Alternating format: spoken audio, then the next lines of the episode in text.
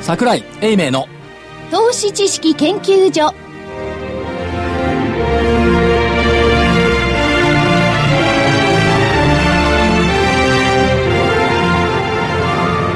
投資知識研究所場外乱闘編桜井泉の銘柄バトルロワイヤル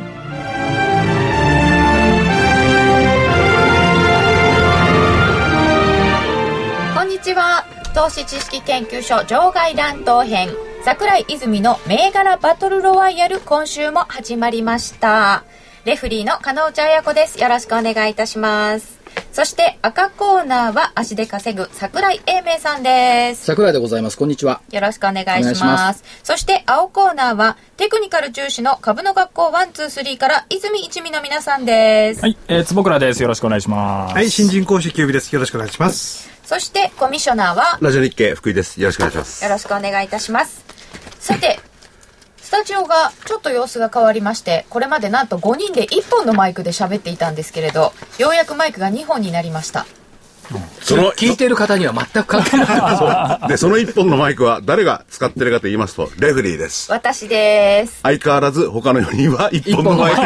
奪い合っております。不思議な光景ですよね不思議ですね。なので時々あの、近寄ってっていうあの、手サインが出たりとかですね、いろんなことをしておで、りこます。の、カノエさんの使ってるマイク、カノエさんにふさわしく、えらく高いマイマイクらしいんですよ。小さいですよ、すでごもく。本来はこのマイクって結構高貴な方が使われるマイクなんですよらしなんかそとの聞きますよね高いんですよ、高いの。で、我々が使ってるこの四角いマイク、庶民。なんか時代を感じるマ イクですよね。マイクに庶民とかあるだんかですらかほらミスの向こうとミスのこっちみたいなのねそう。ああ、ここでああーなるのほ、ど区切りが。ああ、なるほど、なるほ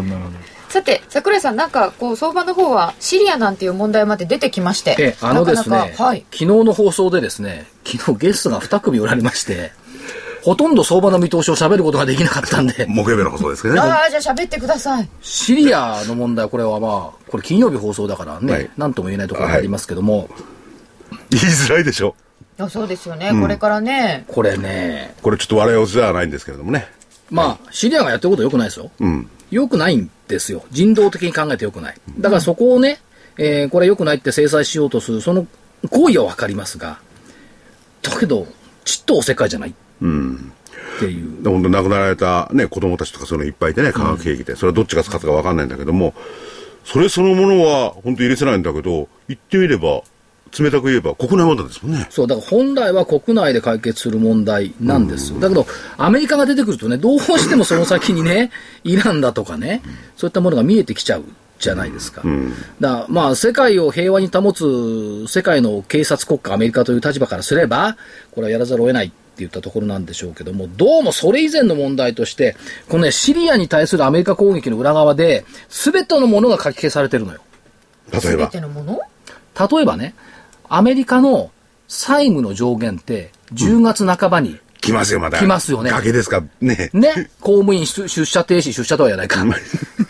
停止になるわけですよ。来なくなっちゃうかもしれない。だけどこれ、シリア攻撃なんかが始まった日には、軍事費なんて削られに削られたものをやっぱり使わざるを得ないから、こうなし崩し的にね、予算の上限の問題っていうのが通過しちゃうんじゃないのっていう感じもするし、それから、あれですよね、FRB の出口戦略の問題、早ければ9月の FOMC っていうことも言われてますし、それがなければ12月だろうと言われてますが、9月にこのバタバタしているときに、景気どうなるかわからない、軍事介入万が一しているとすれば、そこでじゃあ、金融緩和縮小なんてことを言えますか、っていうことをす考えると、いろんなものがなし崩し的にこう消え始めちゃった。挙句の果ては、まあ、世界に冠たるオバマノミクスまで、シリア問題の片隅に追いやられ、オリンピックだって東京に決まろうが決まる前がシリアの方がまず先だろうとなってしまった。アベノミクスもどっか行っちゃいました、うん、だからそう考えると、このシリアの問題っていうのは、アメリカにとっては非常に、自らリスクを取って攻め込んでいくっていう話もありながら、自らのリスクじゃなくって、どうもなんか自分のためにやってんじゃないのと。お茶を濁したくて、うん、ごあの誤解をあえて避けずに言えばね、まあアメリそれはアメリカ主導主義っていう感じがします。陰謀とかなんとかそういう意味じゃなくてねにしても結果的にそうなる可能性もあるってことですよねそうです。だから、アメリカの経済マーケットの歴史っていうのは、まあ、極端な悪い言葉を使えばですよ、戦争とバブルの反復なんですよ。これってわかりますよね。まあ、バブルを起こして前のバブルの崩壊を立ち直らせてるとか、だから湾岸戦争がありの次は IT バブルが起こった。で IT バブルが終焉したとともに、今度はイラク戦争が起こった。イラク戦争が終焉を迎えるとともに、今度は住宅バブルが起こった。その後戦争はないんですが、リーマンショックで崩れたっていう、その繰り返しだと見ていくと、どうもその、アメリカ国民にとっても、シリア国民にとってもいいことじゃないと思いますけども、なんかそういう流れがね、あるのかなという気がせざるを得ないっていうところでしょうかね。マーケット的に見ると、おそらく、あの、シリア攻撃をアメリカがしたとしても、冷たい言い方すれば、マーケットそんなに下がらないと思います。あそれはどういうことですかアメリカの景気が悪くなるっていう見方と、いや、むしろ逆に良くなるんじゃないの、っていう見方と両方あって、いや、むしろ逆にいろんなものの消費が高まって、いろんなものってのはいろんなものを含みます。それの消費が高まって、あえて言いませんけども、アメリカのアメリカの景気をそれで回復させてきたっていう歴史を考えれば、シリア攻撃についてのアメリカ経済が疲弊するんじゃないのというのはどうかなっていう気がしますけどね。ただ、えーね、そのどういう形で攻めるか、ミサイルだけの問題なのもうアメあの欧米のメディアなんていうのはね、どういう形でどこを攻めたらいいまで書いてるとかあありますからね、で短期間に終わるのかどうなのか、えー長期的になってしまうのか、あるいは中東の問題として、イスラエルあたりもね、巻き込んでしまうのか、それによって全然様子が違ってきますよね。これは確かに違ってきます。違ってきますけども、何も中東とアメリカの関係って今始まったことじゃなくて、もともとはイラクとイランとはね、親密だったんですよ。アメリカ。そうですよね今や犬猿の中ですけど。イラクとだってそうでしょ、そうですもう今や犬猿の中、っていう。だから中東を支配している、えー原油、支配っていうか、その原油というものに対する重みが、やっぱりあるっていうことは、じゃあシェールガスってのは本当に必要なのかいっていうね。そこまで考えれば。しかも、いつも出てくるのが、中東問題になると必ず出てくるのがイギリスなんですよ。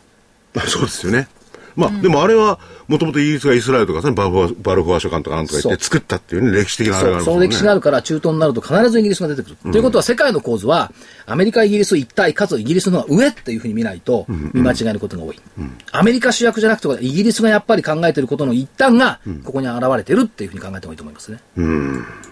歴史的な重みが違うんでしょうね、やっぱりイギリスの。うん重みもそうだし、パワーが違う。パワーですか今見ているパワーは、表面上のパワーで、やっぱ世界に対するそのパワーポリティクスのパックス・ブリタニーカの時代っていうのは、ある程度まだ続いていると見た方がいいと思うんですよ。いつの間にかパックス・アメリカーナになりましたけども、でもパックス・ブリタニカの方が終わってないのよ。英国病という言葉で錯覚して終わったかのように思ってますけども、パックス・ブリタニカは日本の大使館の位置見たって終わってない。確かにイギリスの大使館の場所っていうのはすごいところですよね。一等地でしょこれ前から言ってますけど、番長ですよ。そう、こ皇居のすぐ裏。それに比べて、アメリカ大使館は、アメリカ大使館見てごらんなさいこのためへ池弊社のすぐ隣。ため池よ、昔。それ、それを、そうですよね。そんなひどいところにとは言えませんけ ど。 ねラジオ番日 経の番長は真ん中でえすけ江ど戸の時代からやっぱり組屋敷とかあったやっぱり住宅街のいい高台のいい場所ですよ、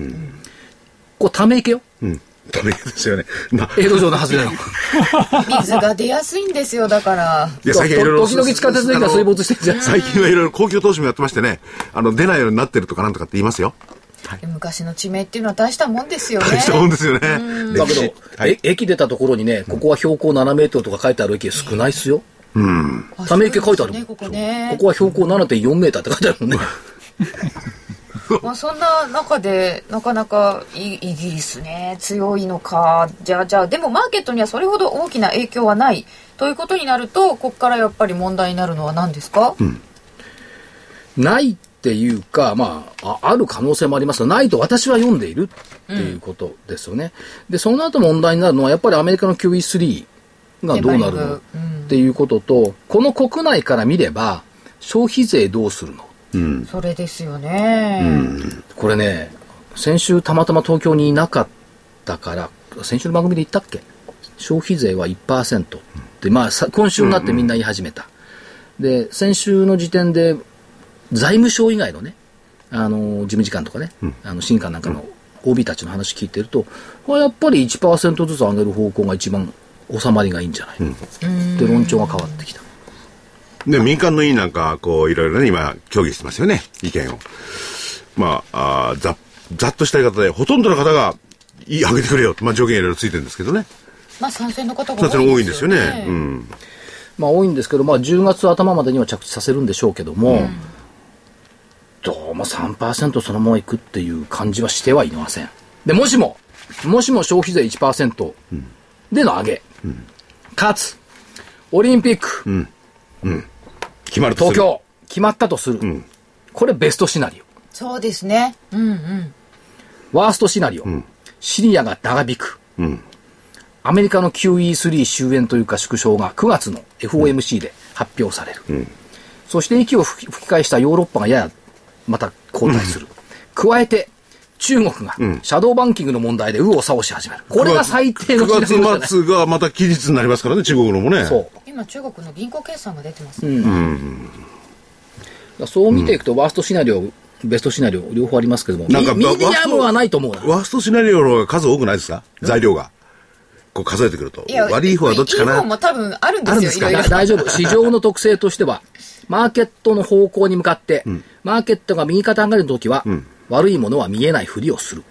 マーケットが下に向かいってる時は、いいものは見えないふりをする。常にこの見えないふりをして、せいぜい、えー訴状に上るのは2つか3つの材料しか上がってこないんだから、たくさん悪材料があろうと、一番悪材料になびくうん。のがマーケット。まあ、えっとどっちを気にするかですよね。まあ、だいぶ煮詰まってきたようですけど、どっちに離れますか桜井の試験で言えば、上と思います。で、あのーどうですかワン、ツー、スリーのお二方。あの、せ政治とか経済とか、もうそういう話はいいですんで、チャーあトの、でいきましょチうャートで見て、あ、ちょうどですね。先週は日経平均ちょっと弱そうかなっていうお話をされていたと思いますが、はいチャート的にはまだ、もうちょっと弱いなっていう感じですね。方向線もだん、もっと下向きになってきましたんで。あただ、こう、下向きの角度がまだあんまりしっかり下向きじゃないので、あの、僕らも、こう、空売りしていくにしても、こう、思い切って売るっていう相場ではないので、まだちょっとですから、全体的には持ち合い気味のようにも見えますんで、でも基本的には方向線下向きなんで、売り目線では見ています。ー弱め弱めってうぐらいな感じそでうですす、かね弱めっていう感じです。売り方の方にとってもやりにくい相場でやりすにくいかですね。はっきり、はっきりして、はっきりしてくれっていう感じですよね。その、まあ、持ち合いって今言葉使いましたけどね、ちょっと前まで三角持ち合いね、ずっとついて、いつまで続くのかって感じがするんですよ、持ち合いがね。だってもう下抜けましたよ 抜けたんですか、もう。抜けてますよ まあ、ねいわゆる三角持ち合いという見方すると下向けてますけどね。はい。そうなんですよね。はいすと下じゃないですか。まあ、下なんですけど、なんかはっきりしないんですよ。どうもすっきりしないっていう。抜けて走ることが多いのでちょっとビクビクしてましたけど、はいそうはなってないなでっすてよないねので、うん。なんかね、気持ち悪いですよね。そうなんですよ。ち悪い週足、月足の強さっていうのはありますからね。ああ長く見ると、あの、テクニカルの方に質質問をしたいんですけども、えーっと、水曜日の段階、いい水曜日とか火曜日段階でもいいんですけども、日経平均株価って、1万3200円レベルまで行ったとすると、まあ瞬間行ったんですけども、25日移動平均線でマイナス4.7%、75日移動平均線でマイナス5.2%、200日移動平均線でえプラスの7.5%という水準まで来た。で、えっ、と、確かに水曜日時点はマイナスにはなったんですけども、しかし下げ幅は縮小して1万3200円から上にいった。で、木曜日の段階でも1万3400円水準ということで、やっぱり、えっ、と、25日線からマイナスの5%レベルからこう脱却してきてる。これはやっぱり絶対値として、それがあったと見ていいんでしょうかそれともそんな関係ないよって話でしょうか乖離率っていう見方はしませんけど、えーっと、やはり方向線から離れると一旦戻るっていう、えーそういう見方をしていますんで、まあ、どどれぐらい離れると戻るとかはあいるや、それは、あの、そういう帰り率とか数字で見てないので、まあ、ただやっぱ離れてくると戻るのは警戒してます。はい。数字で見てると、あの、形で見てるってことあまあ、形ですね。はい。ボリンジャーついてますよねまあ、そういうのもちょこちょこ見てますけどね。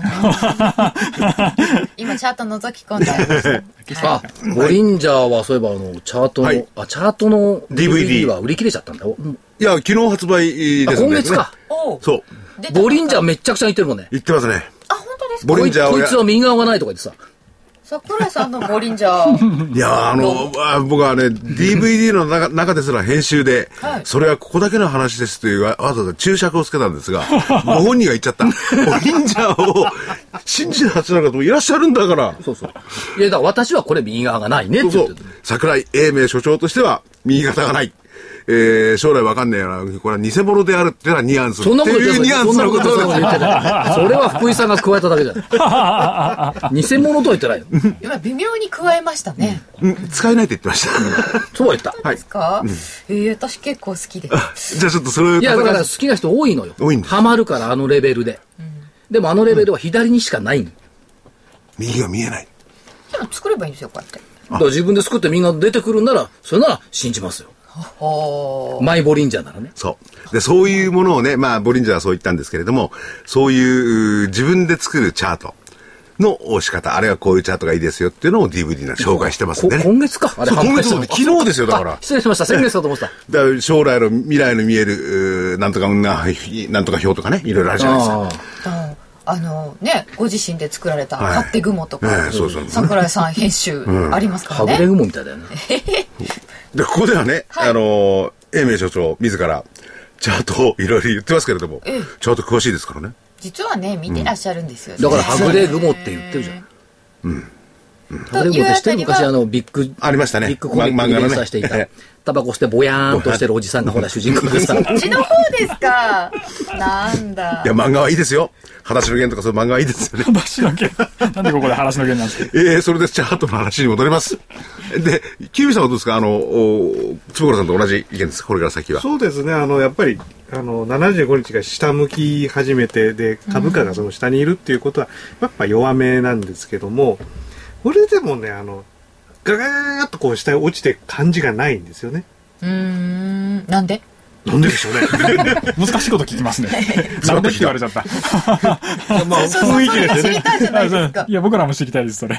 いや、でもその、その雰囲気っていうのをね、言語化していただけると、あ我ら々非常に助かるんですよ。そうまあね まずは、あの、その、高値と安値。はい。こう、ちっちゃい波をこう見ていくと、その高値と安値も、あの、下へこう行ってるんですけど、その安値がね、の下へ行く角度が弱いんですよあ、あの、安値切り下げてはいるんだけれども、じりじりじわじわ、なんかこう、ちょっとずつ下げてんですよね。っていうね。うん例えばそれをね、過去に引き戻って、俺のチャート見てね、この時じわじわで、その後ボンと上に跳ねたとかね、その後ガクンとそういう歴史的な、これは、あの、なんですかね、フィードバックじゃねえやないんですかね。あ、バックテストするといいかもしれませんね。過去にどういう、こういうのがあったかどうかね。はい。確かにこの下げしぶり方見てると、上に跳ねる要素もあんのかなとは思ったり。そうそう、ガツガツしたら。でも、なんとなく弱めということそうでですございま今はし弱ため。ちょっとね、一言だけ言わせてほしいんですけど、日経平均株価の月末終値って拾ってみるとですね、4月4月。 4月1万3860円、はい。 5月1万3774円、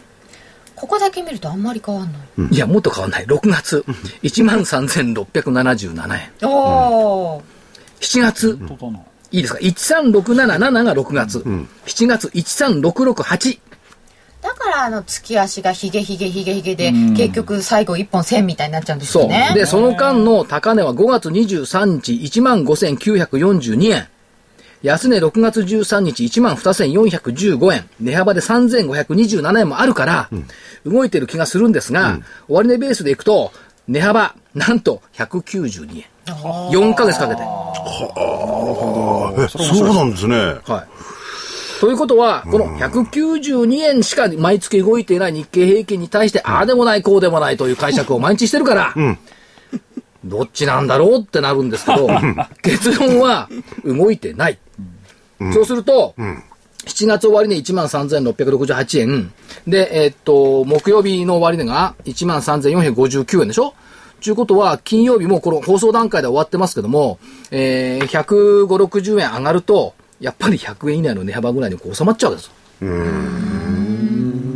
なるほど。対してふいー。やーでも、ま、なんかね、そう言わなれるんとか面白いで、すね俺たち何言ったら虚しくなっちゃった。100、100、 そんな期間200動い年ていかのない間での。そう言われたらそうだ。ねだから逆に考えたら、月末ベースって1万3 1万3700円プラスマイナス200円の範囲で収まっちゃっている。え。うんうん。この水準が何なんですかね。そうそうですよね。これ心地いい水準。まあ、要するに 135? っていうのが心地いい。うん。し、まあ、ある日銀の先輩なんかでもね、よく話することありますけども、まあ、その OB はね、日銀の OB なんかは、1万3000円っていうのは日経平均の妥当水準だって、もう5年も6年も言ってんだから。その時から、5年、6年前からこ。の番組に来てもおっしゃってましたよね。うん、まあ、なんかそういうことをおっしゃった。確かにそうだ。ということは、大、大日金曜日。そうそうそう。だから彼にとって1万3500円レベルだったら別に何も問題ねえだろっていうね。日銀は OK と思ってるってことですかう類推すればよ。確認したことありません。うんうん。ーん、じゃあここしばらく離れないんですかね。だから、離れるっていうか、ワープするためには、その、異例の金融緩和、4月4日とか、去年の11月14日の解散するみたいなね、何らかのイベントがないと、ワープする材料としては難しい。そのワープする材料がひょっとして、じゃあオリンピックが決まるかどうか別にして、オリンピックレベルのものが来ればね、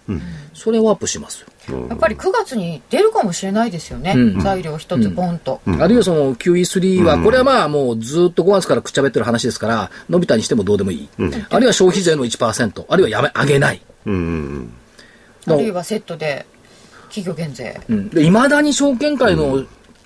代表なんかがね、消費税は上げなきゃね、株価は下がるって言ってるから、まだだから消費税上げなきゃダメでしょと思う方もおられるかもしれないけども、歴史は消費税上げたら景気低迷したっていうのが歴史ですよね、その鉄を踏まない方がいいんじゃないのと、思う人はだんだん増えていくと思います。ただ、あのー消費税の問題になると、外国人投資家、債券を気にしてる。その辺がね、どう、どう出るか。まあ、一旦は売り崩すかもしれないけどっていう説もありますよね。でもそれって一旦だから、じゃあね、消費税上げないからって、日本が国債のデフォルトしますか、で、日本が国債のデフォルトして困るのは誰ですか、今、毎月7割の国債新発で引き受けてるのは日銀ですよ。ん他は日本の個人ですよ。あとは銀行ですよ。世界最大の債務国でありまして、日で本がそですねそれを外国人も、持ちもしていないお前らに言われたくないよと思いませんまあ、具体的にデフォルトになったら、社会保障とかいろいろそういうものがとんでもないことになりますからなね。らないと思いますけどね、まだデフォルトっていうこといやは。デフォルトそのものはね。うん。だから、ゆ言ってることはデフォルトする可能性が高まるから不安だというだけの話でしょ。デフォルトするわけないでしょ。そうデフォルトした世代だって、こんなの持ってんのは91%は俺たちだったいね。や、デフォルトするんだったら、いや、デフォルトするんだったら、海外の持ってる国債全部売りましょうよ。アメリカが許してくれませんね、多分 ね。ということで、すごく長くなっちゃったんですけど、一旦お知らせいっていいですか、はい。はい。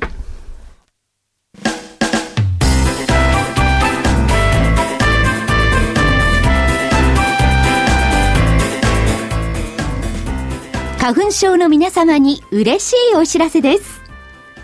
花粉症で長年悩んでいた医師が自分のために開発した花粉症対策商品ポレノンは花粉が体の中に入る前にブロックする体にも優しい商品です。ポレノンはペクチンなど自然由来の素材が花粉などの細かい物質を吸着して花粉のアレルゲンの体内への取り込みを防ぎます薬と違い眠くもならず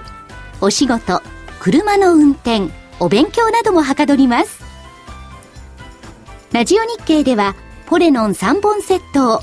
9640円でお届けします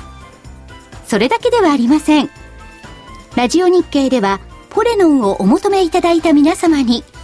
ウイルスなどの侵入を防ぐ高機能マスクをプレゼントしていますポレノン3本セットに高機能マスクがついて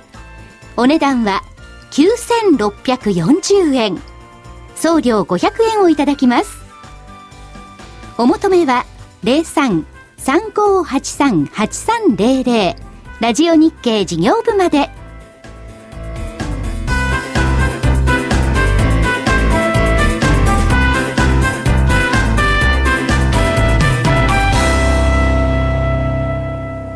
桜井泉の銘柄バトルロワイヤル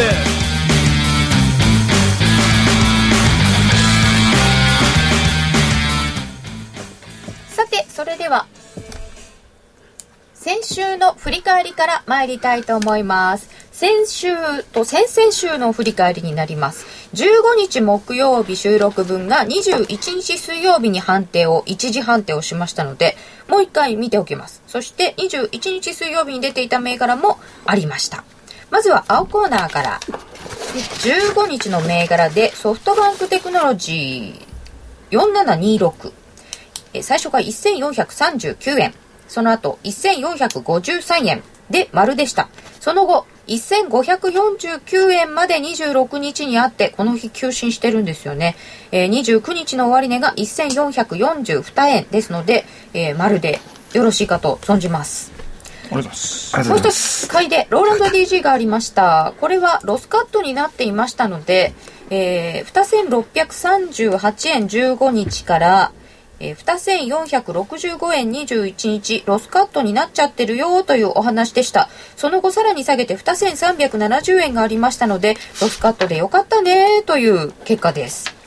そして坪倉さんからブリヂストンの売りでした3380円から21日3260円があって29日3225円、えー下げ続いてしまいましたねなのでこれさらに丸ですそして、えーセブンアイの売り3382セブンアイは3620円から21日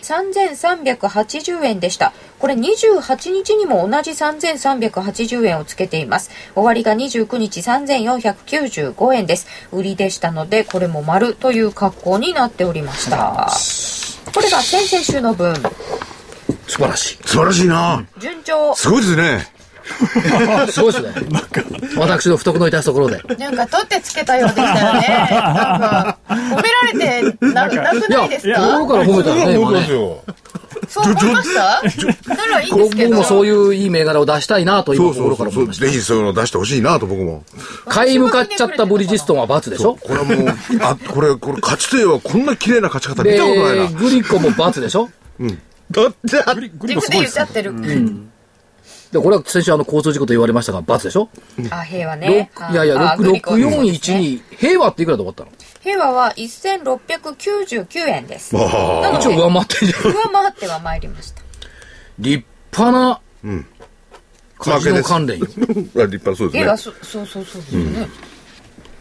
ナノキャリは先週丸だったんですが、今週罰でしょ、これ。うん、先生はまれでしたね。そううなんんですよ今先週週は。 19万5000円まであったのですが今週下げまして14万5900円で29日終わっていますはい先週に引き続き、私の不徳の致すところで、負けです、赤組の。判定を待つまでもなく。そして車のタイイヤ買い替えようかな、ブリヂストンの。で、あの、4本買ったとしても大してあれにはならないんで。先週はもうグリコのチョコレート食べないって言って るし。いろんなところに影響が。いや、所長もこれだけ立て続けに間違えるっていうのは、うんどうしたんですかうん珍しいですよねねやっぱりね今までになかったんじゃないです出か張が重なりましたからね、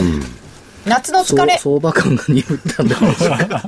ょっとね、足で稼ぐ時間が少なくなってたんですよあね。あのすみません今週は汗、うん足で稼ぎそまう、した今週はまた稼いできてるね。そうですね。それでもう一つは、この DVD、まあ今日発売なんですけれどすも、ごいとこに入れますねそ。のば罰を受けた桜井の DVD を今あ違うこかここがちバょっとト言いたルいかあそうかそうかバトルの DVD。ね、桜井泉一味の銘柄バトル2013年9月号。チャートが生きる相場になる。チャートが生きる相場になる。波乱の9月こそ秋相場への宿命のチャンス。売ってよし、買ってもよし。ならこの戦法、この銘柄という何そこれ売とっで。てよし買ってよしって さ、顎によしの奈良じゃないんだからさ売ってよし買ってよしってどっちなのいよやいや、売り銘柄もこの、今、丸になったよりですね。う要するに利利益を取れればいいんでしょこれは DVD 撮った時はさテーマ聞いてなかったけど今聞いたらすごいテーマだね売ってよし買ってよしってそんなにいいものですか株式っていうのはいやいや、だって、それは利益さえ取れれば。 あそうおっしゃるとええうん、うん別に。あで、、売りでも買いでも別に。そう利益を取ればいいさとうんはい。だからそれ売ってよし買ってよしって言われる言われるとなんか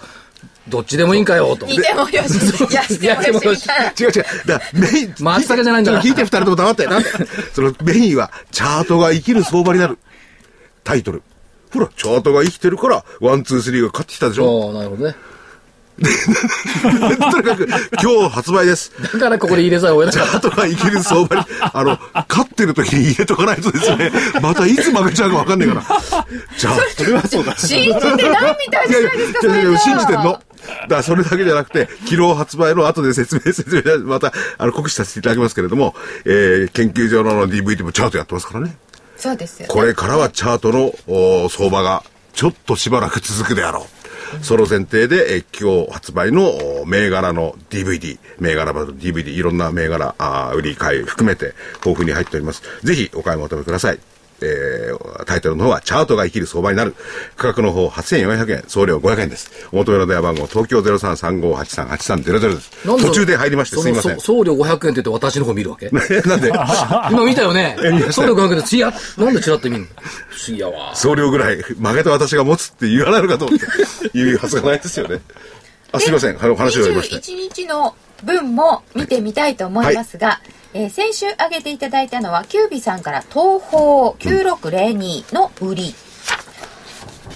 二銭飛び二十円が21日でここから28日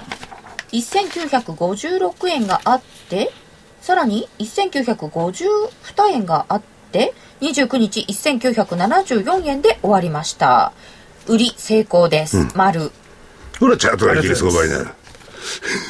会話宝トミー7867でしたでもリスク大きいっておっしゃってましたが、491円が21日このあと26日498円がありましたが残念ながら466円で29ちょっと日終了これ今、キュービさん出してるチャートが宝富そうですこれそうです。すごいね、今日の下げ、あ、昨日の下げ。うんそうなんでこれす、よあ、買いか。買いなんですよ。で今日もね今日がねよ余分だったんですよここまで落ちるかっていう感じで、今日ガーンと来てますよね。ええまあ、ロスカットになっまあ今日木曜日ですけどね。まあ昨日方向性はありましたんでね昨日でロスカットを昨日してでるロスカットですねということですか、はいまあ宝トミーは×です、もう一つは坪倉さんから売りで商船三井でした9104の商船三井388円から376円の安値があって29日は389円これかわいそう。一問高いじゃん。安値あるんですけどね1円高い12円もようですこれねどうしますか三角ぐらいちっちゃい三ちょっ角と甘いちっちゃい三角ちっちゃいちっちゃい罰あちっちゃい罰でもいいでちょすっけとど怪しい感じな感じ じゃあでちっすちゃけいど罰でいいですまあでもまあほぼ横ばいということで、東宝の売りが成功で丸1個ありましたという感じでございます、ちょっとその後、京急どうだったの京急。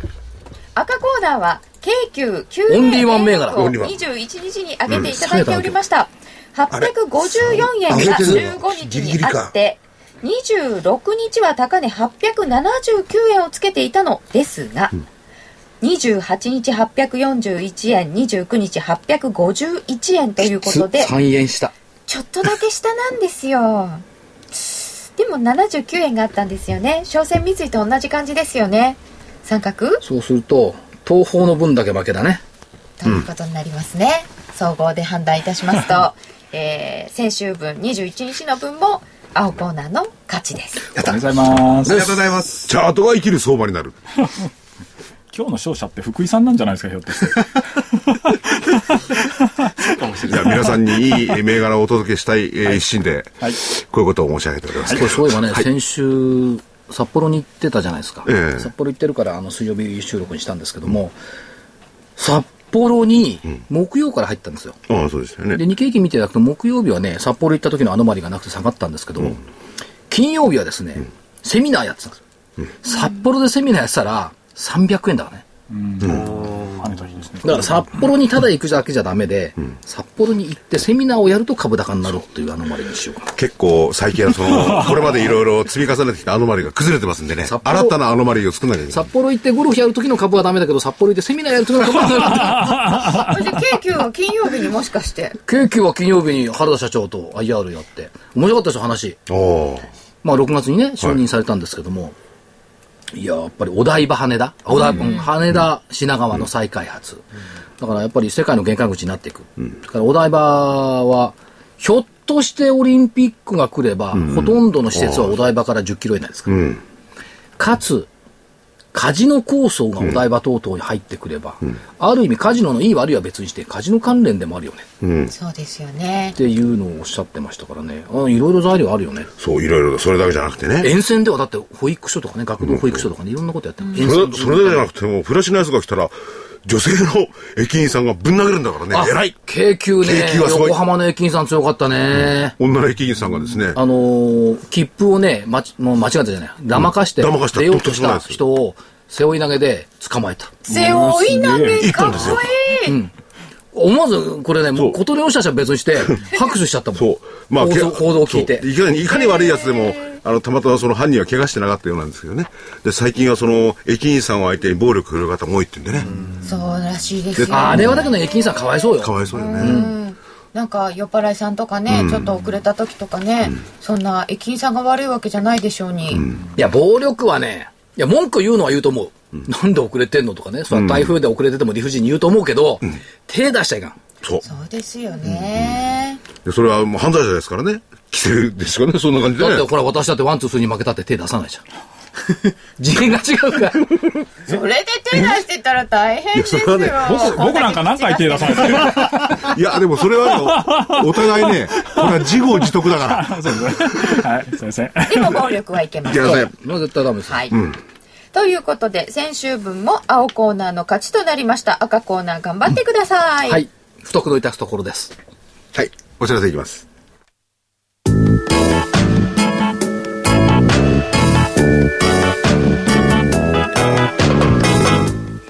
ここでラジオ日経の好評 DVD のお知らせです桜井英明の投資知識研究所 DVD は毎月投資に必要な知識や実際の投資に役立つノウハウをお届けしていますこの DVD は毎月テーマを選び桜井さん自身が実践で学んだ投資に勝てそうなノウハウや内外の投資家の動向さらにアノマリーなどに関しても丁寧に説明しています桜井英明の投資知識研究所 DVD1 本のお値段は8400円送料500円をいただきますまた徳間書店の大岩川源太さんの投資カレンダー実践塾 DVD も毎月発行しています来たる月の投資戦略をどうすればいいか投資カレンダーに基づいて大岩川源太さんが分かりやすく解説します投資カレンダー実践塾 DVD お値段は1本7350円送料は500円です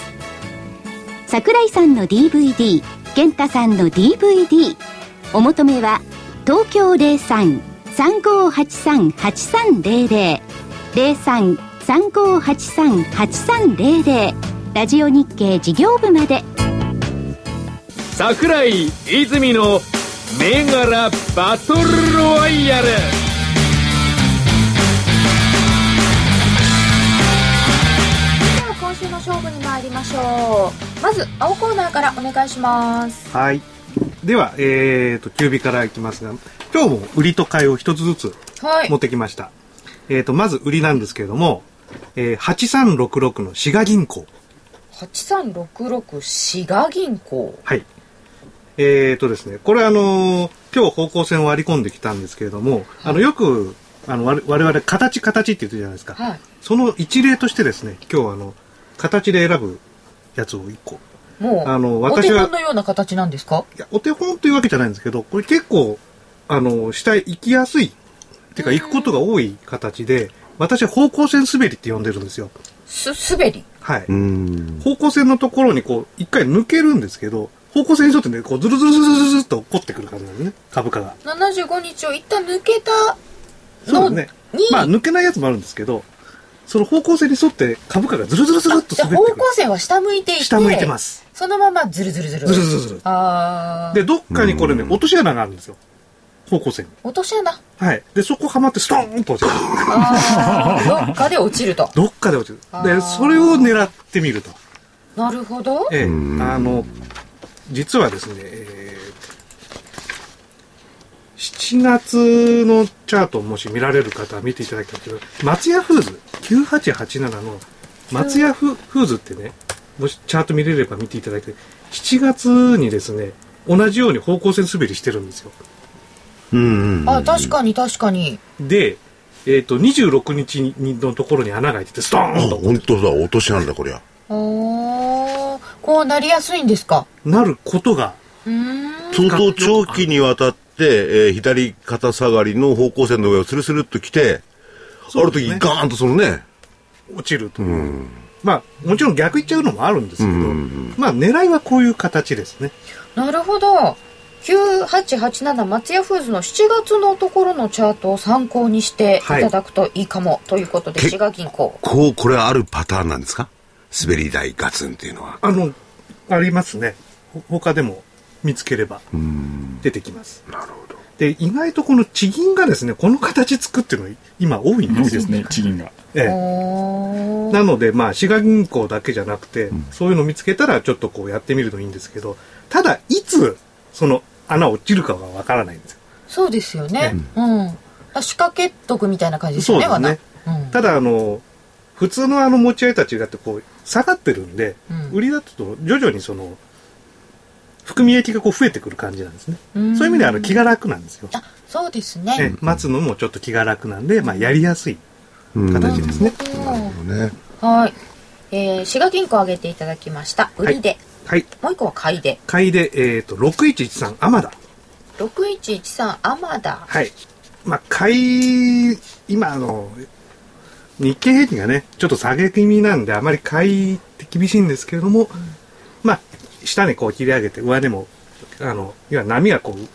徐々に上がってる感じなんで、まあ、ちょっと方向線タッチしてませんが、まあ、これちょっと買いで見てみようかなっていうこと。はい参考ぐらい。買いは6113アマダで、えー、坪倉さんからははい、いえっと、売りを1個。はいえー、4676、富士ホールディングス。 4676富士メディアの富士メディア富士メディアホールディングスですね。えっと、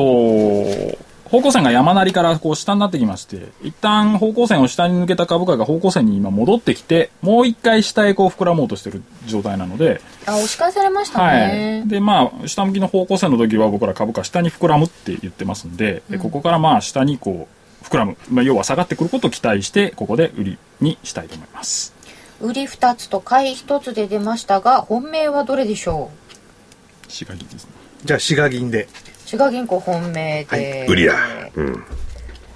はい青コーナーから3つ出ました赤コーナーからはしかし、富士がダメってことは、お台場カジノ構想もオリンピックも全部なしなるっていうことだよね。いや、それは、それは別でしょう。今視聴率ってどうなんでしたっけ視聴者最近はいや TBS はいい TBS とかね、テレよ。テレ朝なんかも伸びてきてるんですよね。富うん、ダメになってきてるんですね。ヒゲダさんもさ、あのー、ゴルフやってる場合じゃないよね。四国大臣は。そうですね。あのー、なんか、山梨県の方でやって、やってましたね。えーと、赤コーナー。オリンピックがダメと言われても、じゃあオリンピック関連からいきます。2469。日々の。 2469の日々の、何度か登場しました、ね。うんコンサートの映像音響設備サービスの大手ですが、オリンピックが東京に決定すれば開会式と閉会式の担当を兼ねするか担当する可能性は大きい、隠